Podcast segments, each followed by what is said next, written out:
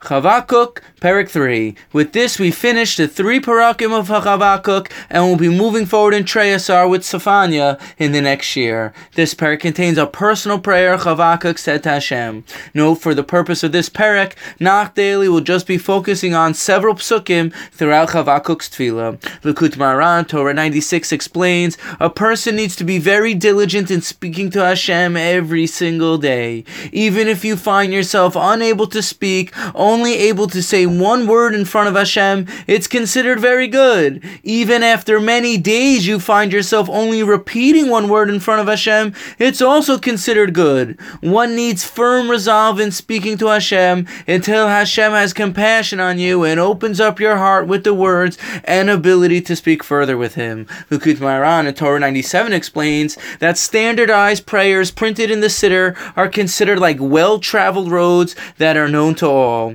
The robbers and thieves wait on those roads to attack a person when they travel on those roads. But personal prayer, the one pray that one prays between himself and the Creator, is considered like a brand new path that none of the robbers and thieves wait on.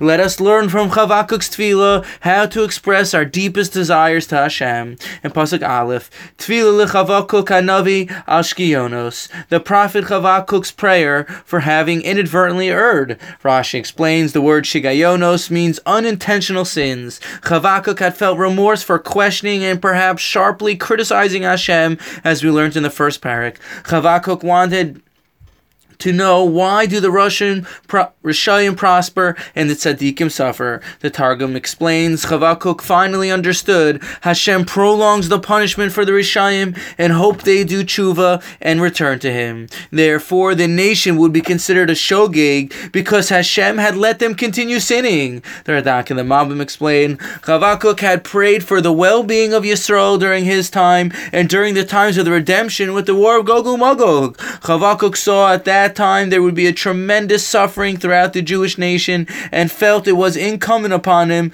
to pray to mitigate the harsh judgment that would come upon Yisrael. The Ramad Vali explains, since Chavakuk had sinned with his mouth by improperly questioning Hashem by saying, It seems like you left us to be caught like fishes on a hook. He needed to use his mouth through prayer to mitigate the heavenly judgment that had come upon him. In Pasuk Daled, V'noge ka'or tieh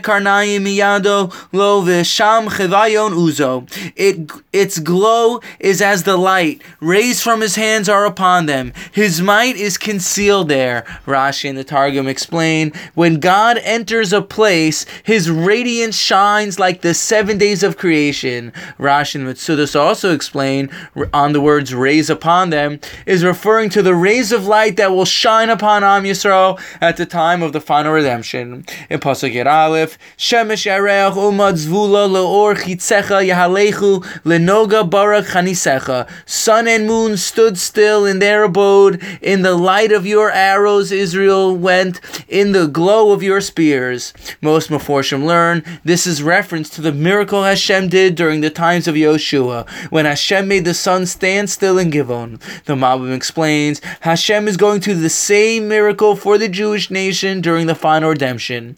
During the times of Yoshua, Hashem made the sun stand still to provide light for Yeshua's army. But during the final redemption, God Himself will wage war on Yisrael's enemies.